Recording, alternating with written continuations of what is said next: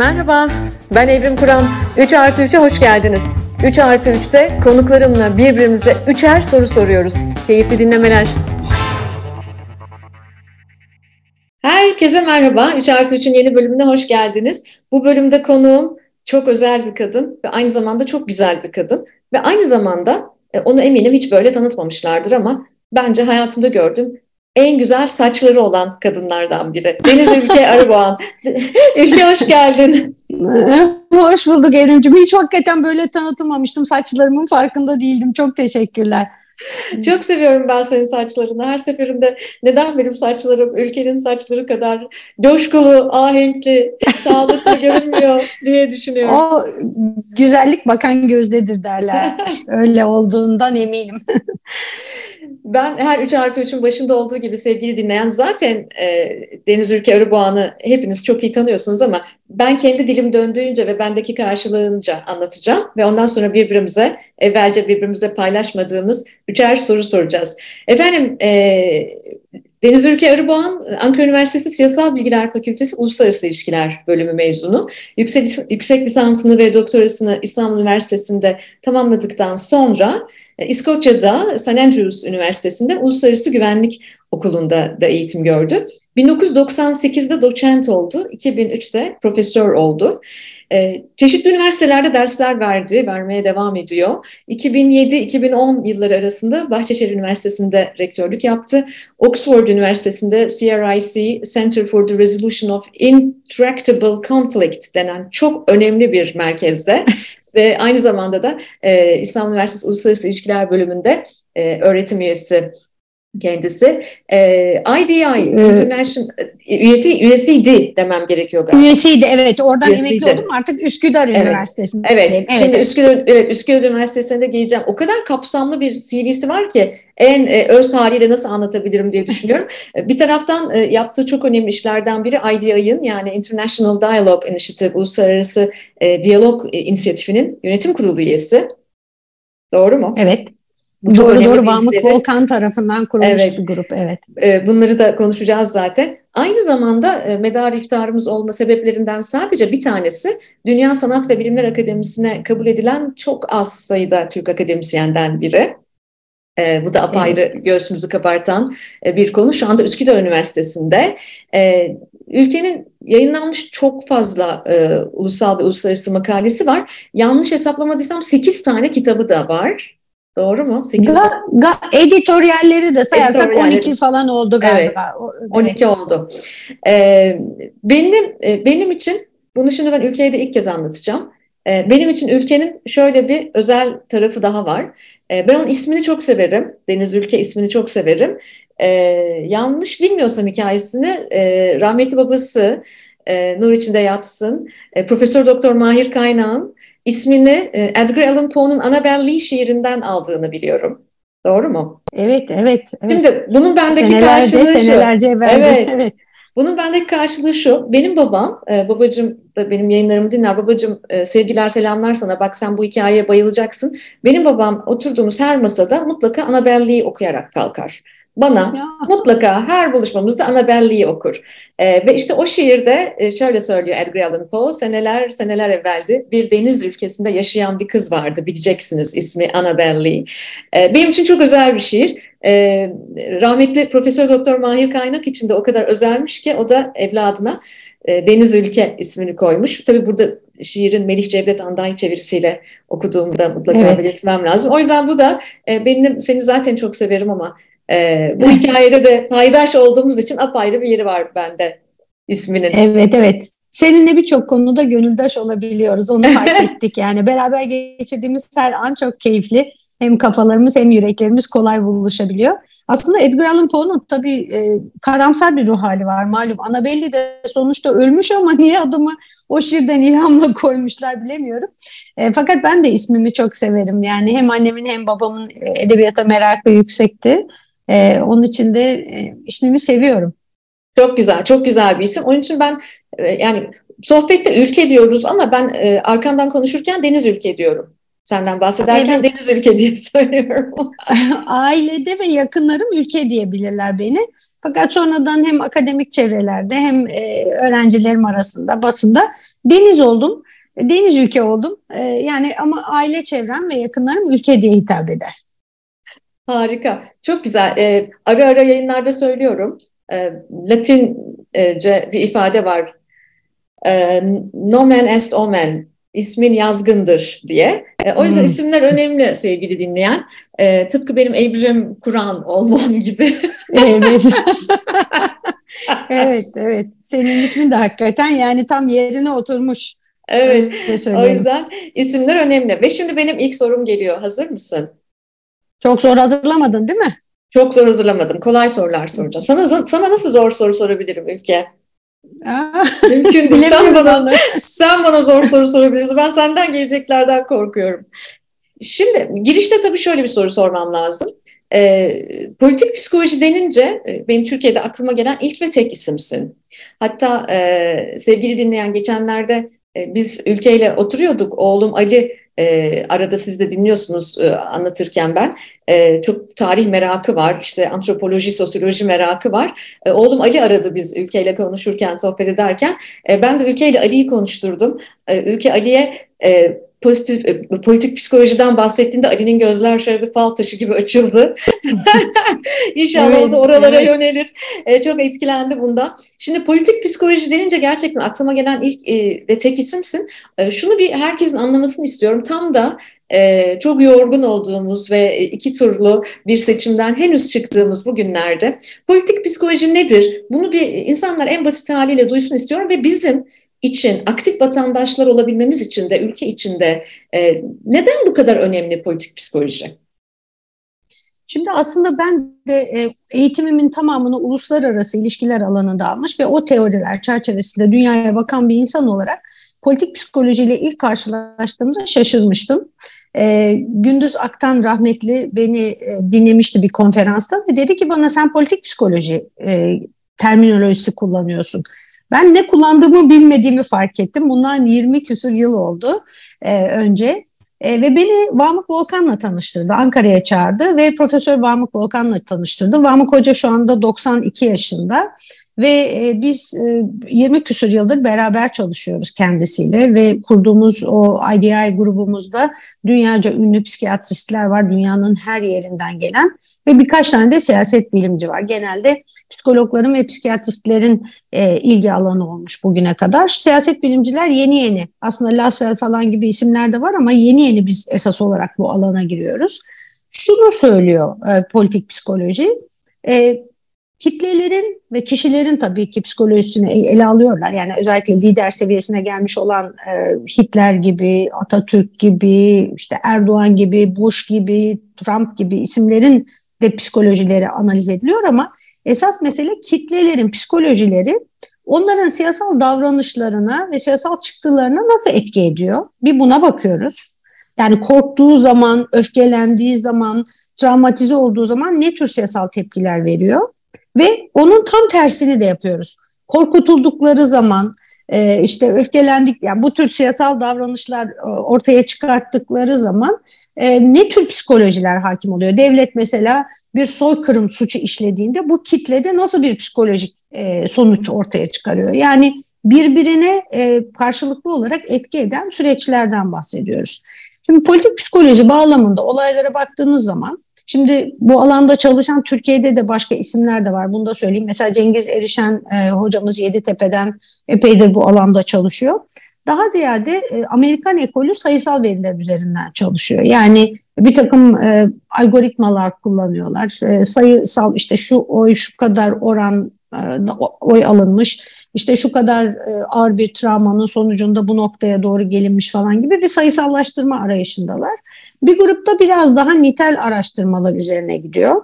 E, psikanalitik bir çerçeve içerisinde bizim ekol bakıyor. Ben siyaset bilimci olmama rağmen Mahmut Hoca'nın talebesi olduğum için doğal olarak bir kitle bir siyasal davranışta bulunduğu zaman bunun geri planında ne var?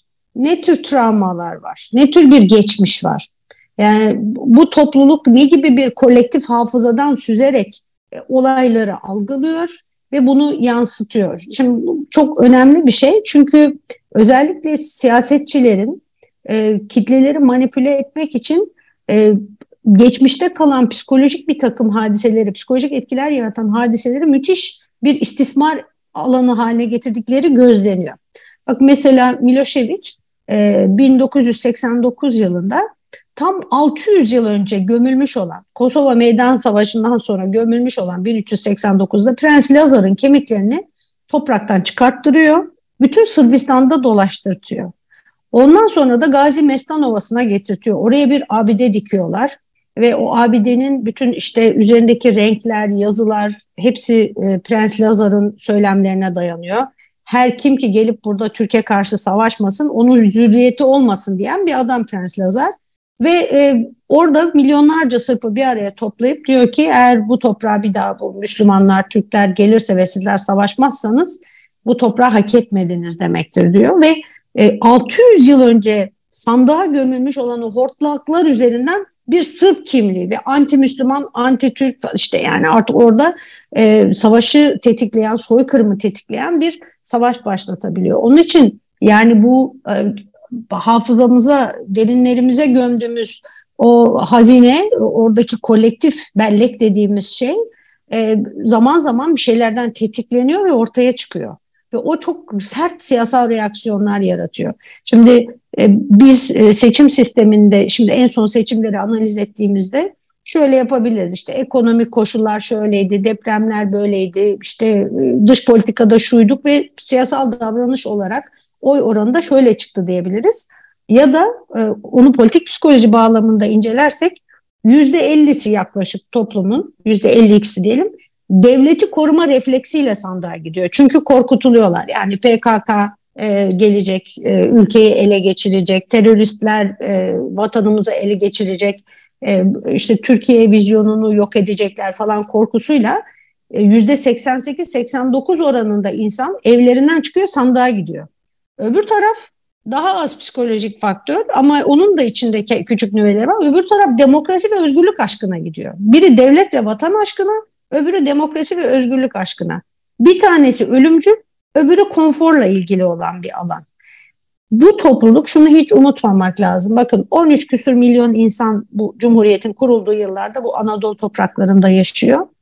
Bunun 7,5 milyonu 100-150 yıl içerisinde savaşlarda daimi olarak yenilen e, Osmanlı İmparatorluğu'nun toprak kaybettiği savaşlar boyunca vatanlarından, yurtlarından hiçbir şeysiz sersefil olarak Anadolu'ya sürülen, sığınan insanlar. Bunlar bizim ninelerimiz, dedelerimiz ve biz onların hafızalarını taşıyoruz. Neyle tetikleneceği, bu hafızanın, bu hortlakların nasıl ortaya çıkacağı e, çok e, şey değil. Yani onu bilirseniz eğer onun üzerinde oynayabilirsiniz ve istismar alanı yaratabilir. Politik psikoloji bağlamında bakarsan seçimleri birazcık geçmiş travmalara, anlatılara, hikayelere e, dayandırma zorunluluğunun olacak diye düşünüyorum. Soru bana geldi mi şimdi soru sorma wow. sırası? E, nefes almadan dinledim ve not aldım. E, çok ihtiyacım vardı bu e, bilime. Yaşasın bilim. Çünkü şu sıralar he, hele ki sosyal medyada daha e, bugün seninle e, çekime başlamadan evvel de birkaç bir şey okuyordum. E, hala insanlar neden öyle, neden böyle sorularını sorup e, komplo teorileri üretmeye de devam ediyorlar. Ama o kadar e, yalın halde anlattın ki çok etkileyici. Bir yanda ölümcül bir motivasyon, bir yanda konfor alanı ile ilgili yaşamsal bir motivasyon ama e, aslında her ikisini de tetikleyen korku demek ki. Demek toplumsal bellekte korku çok önemli bir tetikleyici. Ha? Çok en önemlilerden bir tanesi korku ve bir tanesi de kaygı tabii. Yani şimdi korku somut bir tehlikeyle karşı karşıya kaldığınız zaman verdiğiniz tepki. Şimdi orada e, mesela Türkiye'nin bölünmesi birileri gelecek PKK iktidarı alacak. Orada çok somut bir şey var. Halbuki kaygı geleceğe ilişkin, gelecek beklentilere ilişkin soyut tehditler üzerinden gidiyor. İşte özgürlüklerimiz acaba öyle mi olur, böyle mi olur? Korkuyla kaygının kapışmasını da yaşadık biz. Yani somut bir tehdit ile soyut bir e, tehlike arasındaki fark gibi bir şey bu. Üzerinde konuşulacak çok fazla yönü var ama tabii dediğim gibi politik psikoloji e, birçok açıdan e, birçok açı yeni açılımlar verebiliyor bize. Sıra bende. Ben sana soru soruyorum hadi, şimdi. Hadi bakalım ilk soru sırası sende. Ee, hadi bakalım politik psikolojiden devam edelim. Vatan senin için ne demek? Çünkü sen biliyorum ki e, yurt dışında çok uzun zaman kaldın, e, evladın orada e, ve e, genel olarak da hem çok romantik bir kadınsın, çok zeki bir kadınsın, e, çok birikimli bir insansın ama bazı kavramları, bazı şeyleri anlamlandırabilmek için de çok müthiş bir hazine, kelime hazinen var, sözcük harcığın var. Ben senin için vatan ne anlama geliyor onu bilmek istiyorum. Çünkü vatan toprağını korumak, vatan olgusunu korumak e, işte seçmen davranışını etkiledi diyoruz. Bizim gibiler açısından, senin gibiler açısından, yurt dışına gidip de oralarda kalamayıp dönenler açısından vatan ne demek? Ay ne güzel bir soru, şahane. Ee, bir e, kitabımda şey yapmıştım, son kitabımda. Çünkü e, araş, en son bir göç araştırması yapmıştık. Özellikle Türkiye'nin yeni nesil göçüyle, e, göçmenleriyle ilgili. Orada da anlatıyla anlatmak istiyorum istatistikleri ki insanlar araştırma sevsinler, araştırma okumayı sevsinler diye. E, şöyle bir cümle kurmuştum. Sen soruyu sorar sormaz aklıma bu geldi. E, Vatan bir e, kitabı e, Kanada'da yaşadığım dönemde yazmıştım. Kalbimde bir kağıt kesiği e, demiştim. Hmm. Gerçekten oradayken böyleydi. E, kalbimde bir kağıt kesiği. Kağıt kesiği öyle hani ölmez, öldürmez. Öyle e, çok kuvvetli bir, e, dayanılmaz bir acı değildir ama hep sızlar. 7-24 o sızlar. Benim için o hep sızlıyordu. E, kimisi e, ideolojik jargonlar oluşturuyor. Kimisi diyor ki e, e, yurtsever, kimisi vatansever diyor, kimisi işte e, milliyetçi diyor falan. Ben e, öyle bir jargona yaslanmaksızın e, muazzam bir memleket aşkım olduğunu söyleyebilirim. Yani vatan benim için aşk. Böyle bir şey bu. E, büyük bir aşkla bağlıyım. O yüzden e, ne kadar büyük bir aşkla bağlı olduğumu da küçüklüğümden beri hep bilirdim ama gittiğimde daha iyi anladım. Çünkü nefes alamadım. Gerçekten kendime yaşayacak bir yer bulamadım ve her sabah kalktığımda pencereden baktım ama her sabah pencereden baktım 6 yıl boyunca benim burada ne işim var sorusunu sordum. Vatan benim için böyle bir şey. E, o yüzden de dönmekten başka çarem kalmadı tabii ki. Şimdi bugünlerde e, vatanla ilgili bir, bir sürü dertler, meseleler var ve e, e, ben de e, mevzuya kaygıyla yaklaşan e, yaklaşık yüzde 50'den biri olarak e, biraz üzgünüm bir tarafımla ama bir tarafımla da burada olmaktan dolayı e, tuhaf bir biçimde kendimi güvende de hissediyorum. Problemin orta yerinde. bir sürü evet, yapılması evet. gereken işin orta yerinde olmaktan dolayı e, vatan e, vatan benim için e, eylemlilik hali ama öyle platonik bir aşk değil. Yani vatanı hmm. sevdiğim için sürekli eylemlilik halindeyim. Memleketi çok seviyorum. Türkiye'nin dört bir yanını, 81 iliyle beraber çok seviyorum ve eylemlilik halinde tutuyor beni bu sevgi. Öyle uzaktan romantik bir sevgi değil benimki. Çok Ve seviyorum. Katolik nikah gibi değil mi? Öyle. Ayrılmak mümkün değil yani bu aşkı bırakmak. Mümkün değil. Herhalde e, yani belki yine giderim bir yerlere. Sonuçta e, biz de bilimin peşinde koşuyoruz farklı alanlardan insanlar olarak ama e, dönüp dolaşıp geleceğim yer burası. O yüzden de e, yeni bir ülke bulamadım ben. E, yeni bir ülke bulamazsın der şair. Kavafis'in değil mi? Evet. Kavafis'in şeyi. Evet, Kavafis'in Ömrünü nasıl gibi. tükettiysen burada bu köşecikte ona öyle kıydın demektir yeryüzünde der değil mi? Başka bir ülke bulamazsın diye söyler. Evet, ben de başka bir ülke bulamadım. O yüzden buradayım. Yaklaşık bir yıl oldu kesin dönüş yapalı. Ee, ve bir biçimde e, burada bütün bu e, dönem dönem artan e, kaotik yaşantının içerisinde kendimi tuhaf bir biçimde güvende hissediyorum. Ne ilginçtir ki. Üstelik bir kadın olarak, bir göçmen olarak son derece güvenli bir ülkede 6 yıl yaşamış olmama rağmen e, orada Kanada'da kendimi bu denli güvende hissetmiyordum. Bu da çok e, ilginç bir ilginç bir hal. Evet çünkü güvenlikte olmakla güvende olmak da farklı şeylerdir. Yani çünkü güvenlikte olmak somut bir şey. Yani insanın e, hakikaten etrafında tehditlerin olmaması hali. Ama güvende olmak kendini öyle hissetme hali. Bir ana kucağı gibi, bir baba kucağı gibi ne olursa olsun ama o sıcaklığı hissedebilmek insana güvende olduğu duygusunu veriyor. Sana ait çünkü. O evet. sensin, sen onun bir parçasısın.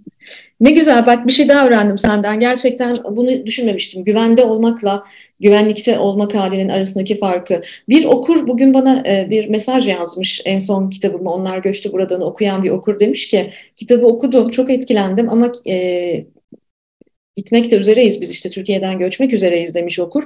Ama şimdi bunu okuyunca ben şöyle anladım. Sanki gitmeyin satır aralarında aman sakın memleketi bırakıp gitmeyin der gibi bir kitap yazmışsınız demiş. e, kaçınılmaz biçimde tabii o duyguyu da vermiş olabilirim ben. Gitmek isteyenler kitabımı okursa bu duyguyu alabilirler. Aslında yani gitmek, e, gidip görmek, gezmek, öğrenmek anlamında güzel ama şimdi benim kızım biraz daha küçükken böyle bir e, sohbet konumuz olmuştu. Ee, dedi ki işte Rusya işte gelirse ya da bir başka ordu Türkiye'yi işgal ederse ne yapılır, ne edilir bunları konuşuyorduk. Sofrada bizim sofra muhabbetimiz böyleydi. Ee, ben de demiştim ki yani bir or, bir başka ülkenin askeri gelir ülkemi işgal edersen bir tehlikeyle karşı karşıya kalırsa silahımı alır, dağa çıkarım ve savaşırım yani. Bunun açıkça başka bir çıkar yolda yok. Aa dedi olmaz dedi işte İzmir'den tekneye bineriz, şuraya gideriz, buraya gideriz falan filan. Sen ne dedi herhalde hakikaten gitmezsin diye düşünüyor, şey e, savaşmazsın diye düşünüyorum dedi. O zaman babası da dedi anneni hiç tanımamışsın yani annen e, tabii ki savaşır. Ona şunu söylemiştim. Yani e, Mustafa Kemal Atatürk'ün izinde olduğunu söylüyorsun. E, yurdunu e, düşmanlar işgal ettiğinde, İstanbul'a kadar işgal geldiğinde Atatürk çok rahat yurt dışına gidebilirdi, gemilere binip kaçabilirdi. Ama kalıp savaşmayı, ülkesi için kan dökmeyi, kan, kanını vermeyi, canını vermeyi, emeğini vermeyi tercih etti e, gemilere binip gidenlere şimdi arkasından çok da hoş laflar söylemiyorsunuz. Kalıp da savaşanları kutsallaştırıyorsunuz demiştim. O da bundan çok hoşlanmıştı. Vatan uğrunda savaşmaya de, değecek çok az şeyden bir tanesidir. Orası yuvadır çünkü. Onun için gitmeler gelmeler geri gelmek için gitsinler gidenler de. Yani öyle gittikleri hiçbir yerde kendilerine gerçek anlamda bir yuvada hissetmeyecekler. Kök önemlidir yani o da psikolojik bir şey kök saldıkları toprak burası. Evet ben mesela kanatlarımın e, irice olduğunu düşünürdüm. Ama gittiğimde köklerimin de ne kadar derinde olduğunu gördüm. Ee, Tabii. Bu, bu çok önemli. İlk kitabımı yazdığımda da e, e şeyde e, ilk kitabımın e, ithaf ettiğim e, kişiler annem ve babam ve büyük annem ve büyük babamdı. E, o kitabın epigrafında da şöyle bir başlangıç yapmıştım. Bana e, kökler veren Emine ve Ali'ye, bana kanatlar veren Mehmet ve Zeliha'ya diye e, köklerimi çünkü o e, çok eski kuşaklardan, büyük babam ve büyük annemden ve onların e, ötesindeki kuşaklardan aldım ama kanatlarımı da annem babam takmıştı. Fakat işte e, ben de Ali'ye kökler ve kanatlar vermek istiyorum ki bir gün geri de dönebilsin buraya diye. Tabii çok önemli, çok önemli. Harikasın. Çok önemli. Ve ikinci sorum geliyor. Ee, şimdi e, bir taraftan da e, şu e, psikolojinin içerisinden de çıkamıyorum hala. Çok kısa bir süre önce seçimlerden çıktık. E, ama e, bence bu yılki seçimde, bence Cumhuriyet tarihinin en önemli seçimlerinden biriydi gerçekten. E, seçmen psikolojisini anlamak konusunda sanki muhalefetin özellikle bütün ittifakların çünkü e, bir birden fazla ittifak halinde e, muhalif hareketler vardı. Muhalefetin sanki çıkarması gereken ama çıkarmakta yaya kaldığı dersler oldu gibi geldi bana Ülke. Sen bu işin uzmanı olarak ne dersin? Evet aslında tabii kaybeden hakkında konuşmak daha kolay oluyor galiba. Evet. Ee, nasıl kazandığından çok nasıl kaybetti üzerinde e, genelde kafa yoruyoruz. Şimdi e, şöyle bir özelliği var Türkiye'deki sosyolojinin. Hakikaten e, zaten başkanlık sisteminin falan da ürettiği bir siyasal modeldir özü itibariyle ama yani ikiye bölünmüş bir toplum var. Bunun bir tarafı daha geleneksel, e, şöyle söyleyelim, daha köklere tutunan, bir tarafı daha kanatlara doğru giden. E, bir tarafı birbirlerini de çok anlayamayıp arada boşluklar oluşturan bir sosyolojik zemin de olmuş. Yani bir fay hattına dönüşmüş artık bu yaşam tarzları, dünyaya bakışları, Türkiye'nin geleceğiyle ilgili temel meseleleri olarak bakıldığında. Şimdi muhalefetin iktidara da baktığında, muhalefete de baktığında çok garip bir ittifak sistemi olduğunu görüyorsun. Yani normal şartlarda milliyetçilerle, yani Türk milliyetçileriyle Kürt milliyetçilerini, laiklerle e, İslamcıları, solu, sağa hepsini bir araya toplayan enteresan koalisyonlar oluştu. Yani bir tanesi biraz daha eril görüntülüydü. Yani iktidarın üzerine dayandırdığı kendi stratejisini de onun üzerine bina etti zaten. böyle daha milliyetçi, daha askeri, daha güvenlikçi e, bir e, çerçeve içerisinde erkek erkek bir görüntü vardı öbür tarafta. Bir tarafta sadece Meral Akşener'in varlığı üzerinden değil ama daha söylem üzerinden de böyle daha gelecekle ilgilenen, daha pozitif e, bir strateji, daha pozitif bir e, amacı ön plana çıkartan e, Baharlar Gelecek kampanyası üzerinden gelişmiş bir ittifak sistemi vardı.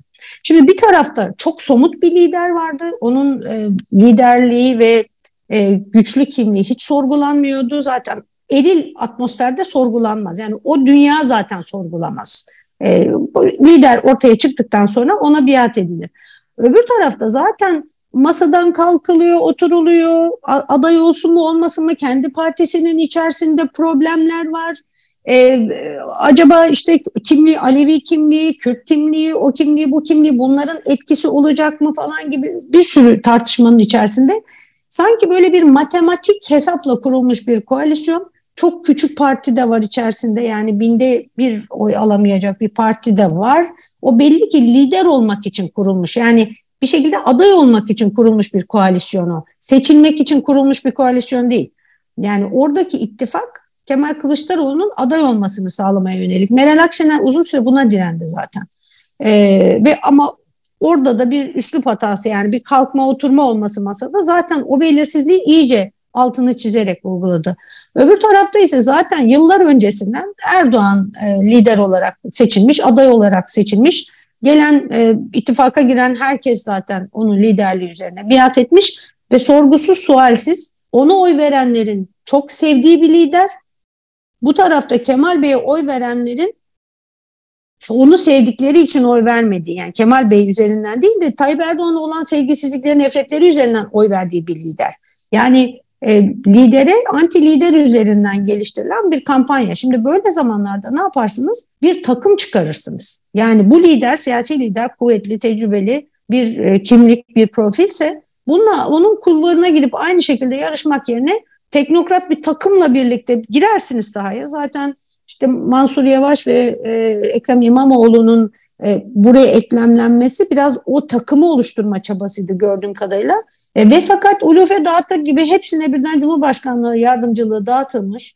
Niçin dağıtıldığı, nasıl bir strateji sonrasında güdüleceği falan belli olmayan büyük bir belirsizlik ve yani bir at pazarlığı yapılıyor. Orada o görülüyor. Bu tarafın pazarlık yapma gibi bir lüksü yok. Bu taraf netti.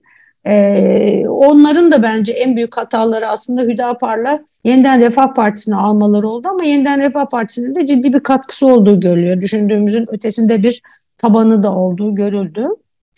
İşte çeşitli nedenler ortaya koydular seçimlerde. Ama e, şunu söyleyeyim yani insanoğlu özellikle içinde yaşadığımız dünya bak çok farklı bir dünyadayız. Şimdi 19. yüzyıl e, bir devrimler çağıydı. Tarihçi Eric Hobsbawm buna bir devrimler çağı diyordu. Üç tane büyük izm var ideoloji. Nasyonalizm, sosyalizm, liberalizm. Bütün dünyadaki rejimleri sallayan bir dönem. O yüzyıl. Onun artanı 20. yüzyıla kaldı. 20. yüzyıl iki tane büyük küresel çaplı savaş, sıcak savaş, bir tane de büyük çap soğuk savaş. Yani üç küresel savaş. Bir savaşlar yüzyılı. Devrimlerden savaşlara geldik. 21. yüzyıla geldik. Ne oldu? artık savaşlar bitti falan derken üç tane büyük küresel çaplı kriz yaşadık. 11 Eylül saldırısı bir güvenlik kriziydi. 2008-2009 krizi 1929'dan bu yana yaşadığımız en büyük küresel krizdi. Üçüncüsü de pandemi kriziydi. Şimdi krizlerle dolu bir dünya kaygılarla, endişelerle, gelecekle ilgili bir sürü e, anksiyete problemleriyle dolu bir dünyadır. İnsanlar böyle dünyaların içerisinde belirli olana sap, yaklaşmak isterler. Ona yapışmak isterler. Belirsizlik zaten hayatın kendisinde var. Yarın yeni bir hastalıkta çıkabilir.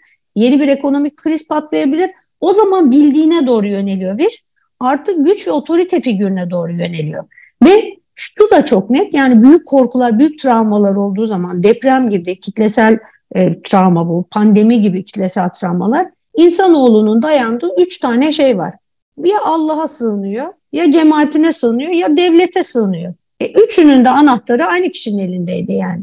Ben hani bu yüzde 48 bile oldukça ciddi bir e, oy oranı diye düşünüyorum doğrusu.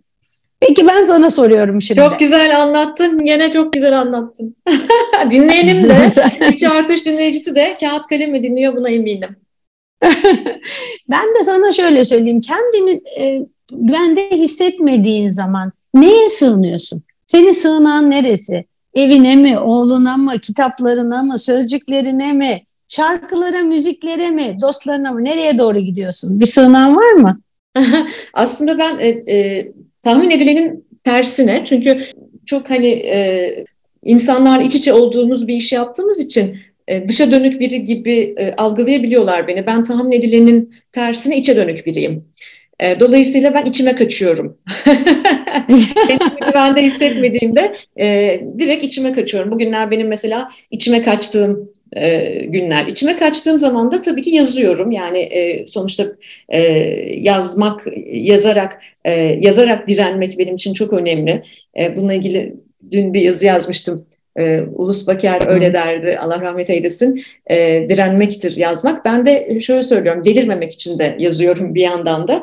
E, ama o kadar güzel söyledin ki, yani insanlar böyle bir belirsizlik ortamıyla karşılaştıklarında kaldı ki e, Höfstede'ye de Allah rahmet eylesin o Türkiye toplumları için der ki belirsizlikten kaçınma eğilimi yüksek olan bir toplumuzdur biz. Hı hı. E, böyle belirsizliklerden kaçınmak istediğim zaman ben e, yazmaya, kendi içime, müziğe ve yazmaya çok e, dönüyorum. Ama e, inanç sistemi de benim çok kuvvetli. Tasavvuf çalışıyorum. Dolayısıyla ben evet Allah'a da sığınıyorum. Yani böyle de bir tarafım evet. var. Yani e, iç evet. e, iç dünyamda böyle bir manevi e, merkezim var. Manevi merkezime çok yaslanıyorum.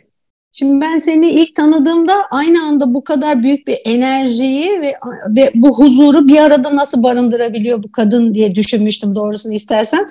Çünkü çevrene de e, böyle çok tatlı bir huzur verebiliyorsun. Bu böyle tasavvuf alışkanlığından mı bilmiyorum ama insanın tabii seni birebir tanımayan insanlar yazdıklarınla ya da konuştuklarınla tanıyanlar üzerindeki o ışığı, aurayı görmüyor olabilirler ama e, aynı anda böyle birkaç kişi birden aynı bedende barındıran bir insan gibisin.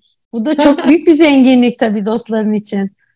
Çok teşekkür ederim. Yani işte yaslanıyoruz bir yere, gerçekten bir yere yaslanıyoruz. Ee, benim yaslandığım e, tarafta bu. Yani zaten kendimi bildim bileli felsefeye, e, transandantalizme falan hep bir merakım ve bir öğrenme iştahım vardı ama geldiğim yaş ve deneyim itibariyle e, kendimi sufizme ve tasavvuf felsefesine çok yakın hissediyorum. Bir taraftan da ee, öyle enteresan bir şey oldu ki ülke. Şimdi ben 23 yıldır jenerasyonel sistem çalışıyorum. Yani kuşakları çalışıyorum. Ve ben e, bu işi ilk çalışmaya başladığımda şey diyorlardı işte Türkiye'de bazı büyük abilerimiz, ablalarımız Amerikan icadı şeyleri bize getiriyor falan diyorlardı. Hayır alakası yok. Benim çalıştığım e, tarihin döngüselliği ve jenerasyonel sistemin babası da İbni Haldun'dur. Zaten yani e, İslam felsefesinde evet. çok önemli biri ve Batı, Batı sosyolojisinin de her zaman onurlandırdığı e, Batı'daki ki çok önemli e, kuşak araştırmacıların onurlandırdığı biridir. Ve e, İbni Haldun der ki zamanlar e, zamanlara suyun suya benzediğinden daha fazla benzer. E, o yüzden ben o derinlikler içerisinde belki de e, e, tasavvufa daha da yakınlaşmış da olabilirim ama bir öğrenciyim naçizane. Merak ediyorum, okuyorum. Bunlar da bana iyi geliyor. İnanç sistemime e, sığınmak bana iyi geliyor. E, tabii yani bu kadar huzursuzluk ve belirsizliğin içerisinde insanın hakikaten bir tutunacak dalı olması lazım. Ne güzel buralarda huzuru bulabiliyorsun. Evet çok şükür. Ee, ve geldik benim üçüncü soruma. Şimdi e, davranış ekonomisi eğitimi aldım. E, belli bir yaştan sonra aldım bu eğitimi. Çünkü bütün bu çalışmaları yaparken, araştırmaları yaparken e, safsatalara ve yanlılıklara e, düşmekten e, Tanrı beni korusun buna çok dikkat ettim. Hem kendim için hem ekip arkadaşlarım için. E, dolayısıyla bununla nasıl başa çıkabilirim e, derken e, bilişsel tuzaklara nasıl düşmem diye düşünürken tamam dedim ben o zaman gideyim ve davranış ekonomisi eğitimi alayım. Ee, Harvard Üniversitesi'nden aldım bu eğitimi ve Francesca Gina benim hocamdır. Çok kıymetli bir profesör hmm. ve önemli bir araştırmacı. Ee, çok e, benim yetişmemde çok büyük e, faydası, etkisi e, olan e, buradan selamlar, sevgiler olsun kendisine. E, o hep şey derdi. E, Behavioral Economics for Good. Yani iyilik için davranış ekonomisi. Az evvel sen de söyledin ya yani manipülasyon için değil, manipüle etmek için değil ama iyilik için. Ee, Şimdi şunu da özellikle her seçimde birazcık da siyaset iletişimiyle ucundan azıcık ilgili biri olarak da e, özellikle seçimlerde de bunu görüyorum. Bizim yanlılıklarımız, bilişsel tuzaklarımız aslında bizim bir tüketici olarak, bir birey, bir vatandaş olarak bütün kararlarımızı çok etkiliyor ama seçmen olarak da kararlarımızı çok etkiliyor. Sence biz e, bu sene bu e, yaşadığımız iki turlu seçimde e, bilişsel tuzaklara düştük mü? İster muhalif olalım, ister iktidara oy vermiş olalım. Ne dersin? Aslında yani siyaset dediğimiz şey birazcık da bu tuzakların kurulması, bu tuzaklarla insanların buluşturulması sanatına dönüşüyor. Ta Sun Tzu'nun zamanlarından beri e, bunun üzerinde e, konuşuluyor. Evet bilişsel tuzaklara tabii ki düştük. Ama e, bunun dışında e, daha önce de söylediğim gibi böyle kolektif hafızalarımız, biz anlatılarımız, sosyokültürel e, çerçevelerimiz bunların her biri aslında kafamızda bir takım şemalar oluşturuyor ve yani işte onları doğal olarak e, ön yargılar içerisinde baktığımız şeyler söz konusu oluyor. E, genel olarak e, sen işte iyi iyilik için e, iyi iyi için behavioral economics'ten bahsettin ama yani siyasetin de iyilik için yapılabilir olması gerekir değil mi? İyi önemli bir şey.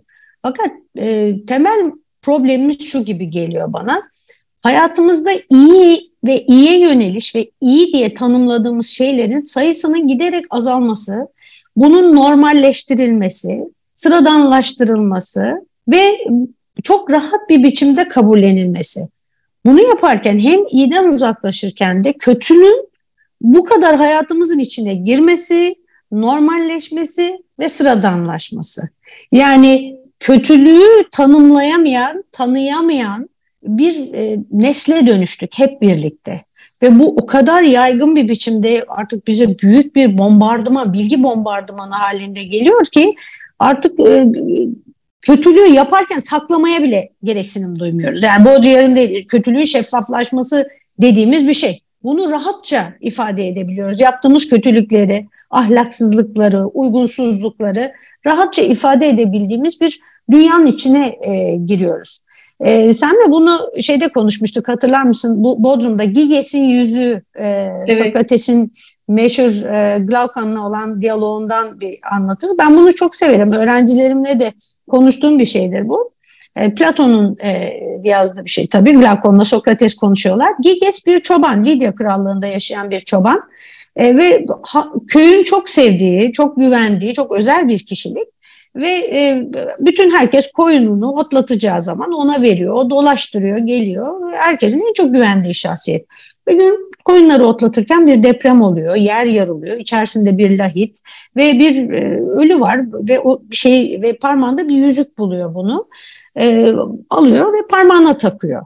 E, yüzük çok özel tılsımlı bir yüzük. Aslında sonrasında birçok başka hikayeye, filme de konu olmuş. O Yüzüklerin Efendisi'nde falan da geçen bir şey. Giges'in yüzüğü aslında.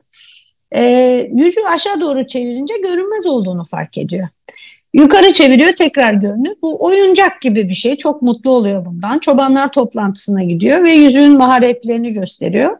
Fakat o bizim e, bildiğimiz o iyi niyetli Giges görünmez hale gelebildiği andan itibaren Arkadaşlarının önde elmalarını çalıyor, enselerine şaplak atıyor, onlarla eğleniyor derken giderek içindeki o vahşi işte Freud'un öldürücü şeyi, yıkıcı enerjisi dediği şey ortaya çıkıyor ve herkese zarar vermeye başlıyor. Lidya kralını öldürüyor, kendi kral oluyor, karısını e, yatağa atıyor falan derken böyle bir e, bambaşka bir noktaya götürüyor içi ve gücün, e, görünmezliğin ürettiği gücün zehrine kapılıyor.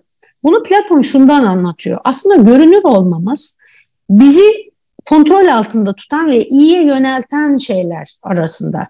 Platon kuşkusuz devletin görebilmesini e, öngörüyor. Yani devlet önemli bir aygıt ve diyor ki devletin gözü yasaları sağlar, yaptırım uygular. Devlet seni görürse kanun dışı bir şey yapamazsın. Önce devletin gözü. Sonra Allah'ın gözü. Yani Allah korkusu olan insan devletin bir takım etkilerinden kaçabilir ama Allah her zaman hazır ve nazır ve bizi gözlüyorsa der. Ben kötülük yapamam, günah der değil mi? Allah'ın gözü. Öbürü ahlak dediğimiz şey, toplumun gözü. Yani Allah korkunuz yoktur, devlete egemensinizdir ama mahalleli, eşiniz, dostunuz, çevreniz kötülük yapmaktan sizi engeller görüyordur çünkü. Ama en önemlisi dördüncüsü mahalleyi takmazsınız. Öyle bir gücünüz vardır ki yasa sizsinizdir. Tanrı inancınız yoktur. Ama bir yerde vicdanın gözü ön plana çıkar. İnsanoğlu ancak vicdanıyla esas olarak en büyük güç olarak vicdanıyla hesaplaşmak zorundadır. Yani biz kendimizi görünür kıldığımız ölçüde iyiliğe, güzelliğe doğru yönleniriz. Buradaki temel konu şu anda yaşadığımız bu kötülüğün bu kadar sıradanlaşması ve şeffaflaşmasının temel sebebi şu. Artık kötülük yapmak ne devletin gözünde bir anlam ifade ediyor, ne mahalle e, bizi kandırıyor, ne vicdanımızla dinliyoruz, ne de Allah korkusu kaldı kimsede. Yani en dindarların en rahat kötülük yapabildiği bir düzen. Devlete sahip çıkması gerekenlerin devlet eliyle yaptığı kötülükleri meşrulaştırdıkları bir düzen. E, vicdan dediğin şey belli bir sosyokültürel ortamın içerisinde iyi kötüyü ayrıştırıyor zaten. O nedenle biz e, böyle bir düzenin içerisinde, bir kötülüklerle sarılı bir düzenin içerisinde çok doğal olarak e, iyiliği kaybettik. Yani vaktiyle e, aydınlanma döneminde işte aydınlanmanın özelliği ne diye Afşar Timuçin Hoca'ya şey yapmışlardı, sormuşlardı. O şey demişti, büyüyü yitirdi insanoğlu. Yani büyüyü kaybettikleri bir dönemdir. İnsan aklının e, ürettiği bir tuzaktır bu. Halbuki büyülüdür öbürü. Şimdi neyi kaybettik dediğim bir kere romantizmi, sevgiyi, iyiliği, iyiliğin gücünü bunları küçümsediğimiz bir düzene doğru girdik. E, bunları anlamsızlaştıran bir düzene doğru girdik ve doğal olarak siyasal davranışlarımız da belki ona göre şekilleniyor. Yani normal şartlarda işte yine baharlar gelecek deyip pembe çiçeklerle, turuncu çiçeklerle dolu e, mutlu bir gelecek hayalinin daha etkili olması beklenebilir. Ama bu zamanın ruhu değil. Yani zamanın ruhu maalesef e, duvarlı dünya diyorum işte e, duvar kitabını yazdım. Artık daha ulus merkezinin güçlendiği, krizlerin ön plana çıktığı, belirsizliklerin ön plana çıktığı, insanların kendilerini koruyabilmek için en kötünün kötüsüyle, şeytanla bile ortaklaşıp e, ittifak yapabildiği, sadece hayatta kalma çabasının içinde oldukları bir düzen e, artık orada şey olmaz yani e, paran azsa e, evin dekorasyonuyla ilgilenmezsin, çatını yapmaya çalışırsın ya. Öbürü konfor olmaya başladı. Hayatın özü aslında o. Yani bizi insan yapan şey o. Yuvayı yuva yapan şey o.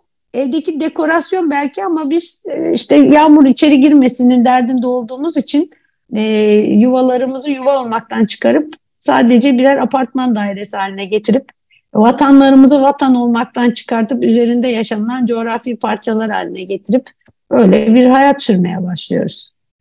Ya ne kadar güzel söyledin. Ee, şimdi tabii e, yenilgilerden sonra yenilin hakkında e, yorum yapmak söylediğin gibi daha kolay olabilir ama hani bunlar e, en azından senin benim yaptığımız işlere bakıldığında bunlar evvelce de konuştuğumuz, yazdığımız, çizdiğimiz şeyler. Ben Baharlar kampanyasında yani sana söz yine Baharlar gelecek kampanyası ilk çıktığında e, zamanın ruhunun e, buna uygun olmadığına istinaden bir yazı yazmıştım. Bayağı da linç edilmiştim.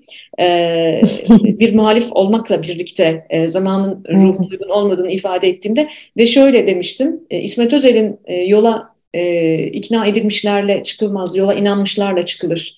E, dizesi üzerinden e, bir yazı yazmıştım ve demiştim ki burada ikna var ve ben kimsenin beni ikna etmesini istemiyorum artık. Ben inanmak istiyorum. Hmm, bambaşka bir şey. o yüzden e, bur buralara da geldik ama e, bence yenilgi yoktur, e, öğrenme vardır. O yüzden e, iktidarıyla, muhalefetiyle, e, bütün bireyleriyle, vatandaşlarıyla öğreniyor, ülke öğreniyor. Genç bir cumhuriyet, ikinci yüz, e, yüzüncü yılına daha yeni giriyor. Genç bir cumhuriyetiz biz. Öğreniyoruz diye düşünüyorum. O yüzden bu anlattıklarım da e, düşüncelerimizin de e, bu e, evergreen yayınlarda böyle tarihe iz bırakmasını çok önemsiyorum. Ve son soru sırası sende. Son soru sırası bende. Evet sen hocam. Çocuklarımız için, kendi çocuğun için e, nasıl bir gelecek hayal ediyorsun? Nasıl bir dünya? Çünkü biliyorum ki siyaseti aslında hani böyle siyasete meraklı olduğun için değil ama bir eylem üretebilmek için de katkıda bulundun. E, bayağı da içindesin e, bu sistemin. E, siyaset senin için ne ifade etti? Nasıl bir gelecek tahayyül ettin? Ve ne yapmak isterdin? Elinde böyle bir sihirli değnek olsa nasıl bir ülke yaratmak isterdin? Bir kere e, e, e, sihirli bir değneğim olsa e, çok e, tüm renkleriyle, çok e, kültürel zenginlikleriyle e, içinde çatışmaların değil ama çelişkilerin bol olmasının devam ettiği, çelişkilerinin de sürdürülebildiği, böylelikle bizi daha da ileri taşıyan, tartışmaya, e, üzerinde hemfikir olmayacağımız konuların çok olabileceği konusunda hemfikir olabildiğimiz bir ülke hayal ederim. Yani en büyük hayalim bu. Bir sürü konuda hemfikir olamayabiliriz ve bu okey tamamdır. Yani hemfikir olmamanın tadını da çıkarabiliriz. Ali ile ilişkim de, oğlumla ilişkim de böyle. Hemfikir olmadığımız konular var ve e, bununla ilgili bir e, çatışmamız yok. Ama çelişkilerimiz var ilişkimizde de. Ali'nin de böyle büyümesini isterim. Siyasetle ilgilenme sebebim de... E, biraz e, klişe e, oldu son zamanlarda ama Ayn Rand e, pek çok düşüncesine katılmadığım Ayn Rand der ki siyasetle bir gün siyasetle ilgilenmeyeceğim zamanlar gelsin diye ilgileniyorum demişti vaktiyle. evet. ben de öyle evet, siyasetle evet. böyle ilgilendim ama şimdi geri dönüp baktığımda ülke e, yaklaşık 30 yıldır siyasetle çok ilgiliyim. Evet, Demek ki 30 evet, yıldır evet. öyle bir zaman gelmemiş. Ali'nin ilgilenmesini ister miydim, istemez miydim diye düşünürken de sana da bahsettim. Ee, Ali de çok enteresan yani dünyanın öbür ucunda yaşıyor olmakla beraber hem e, sadece Türkiye değil e, hem Avrupa e, hem de Orta Doğu politikasıyla ve yakın tarihiyle çok ilgili bir çocuk. Çok meraklı. Sosyoloji ve antropoloji gibi. çok meraklı. Evet. O yüzden belgeselci olmak istiyor zaten. Çok meraklı. Demek ki hiç baskı yapmadım ona ama demek ki gönlüme göre bir evlat nasip oldu bana. Onun da şöyle bir dünyada olmasını istiyorum. Bugün bizim yaşadıklarımızın belgesellerini Ali yapsın istiyorum. Ali'nin çocukları da e, bununla ilgili üretimlere devam etsin. Yani kuşakçı olmamdan mütevellit sanırım. Aktarmak istiyorum, kuşaktan kuşağa aktarmak istiyorum ve bugün sanat evet. olan yarın bilim olsun, yarın bilim olan öbür gün e, başka bir biçimde e, mimari bir yapıda karşılığını bulsun. Yani yaşadığımız hayatın bir hikayesi olsun istiyorum. Çok haklısın. Ne kadar güzel anlattın. Hakikaten yaşadığımız hayatın bir hikayesi olmalı. Güzel bir hikayesi olsun ama. Sonu mutlu bitsin. Sonu mutlu bitsin. Sonu güzel olsun. ee, herhalde dünyanın evet. en ümit var kadınlarından biriyimdir diye düşünüyorum. Ee, ümit varlıkla ilgili kendime 10 üzerinden bir not versem 9,5-10 falan verebilirim gerçekten. Her zaman iyimserliğimi koruyamasam da ümit varlığım hep baki. Ee, o yüzden e, ne kadar çok e, eğlenmelik halinde olursak bence o kadar çok ümit etmeye devam edeceğiz. Benim hayatımda e, senin gibi bir arkadaşımın olması ümit varlığımı çok besliyor. İyi ki varsın. Çok teşekkür bir ediyorum. Mukabele. Ben teşekkür ederim. Seninle olmak her zaman büyük bir keyif, mutluluk. Beni kırmadın, yayınımıza geldin, zenginleştirdin beni, bütün 3 artı 3 dinleyenlerini. Çok çok teşekkür ediyorum ve en yakın zamanda çok keyifli konularda tekrar buluşmak üzere.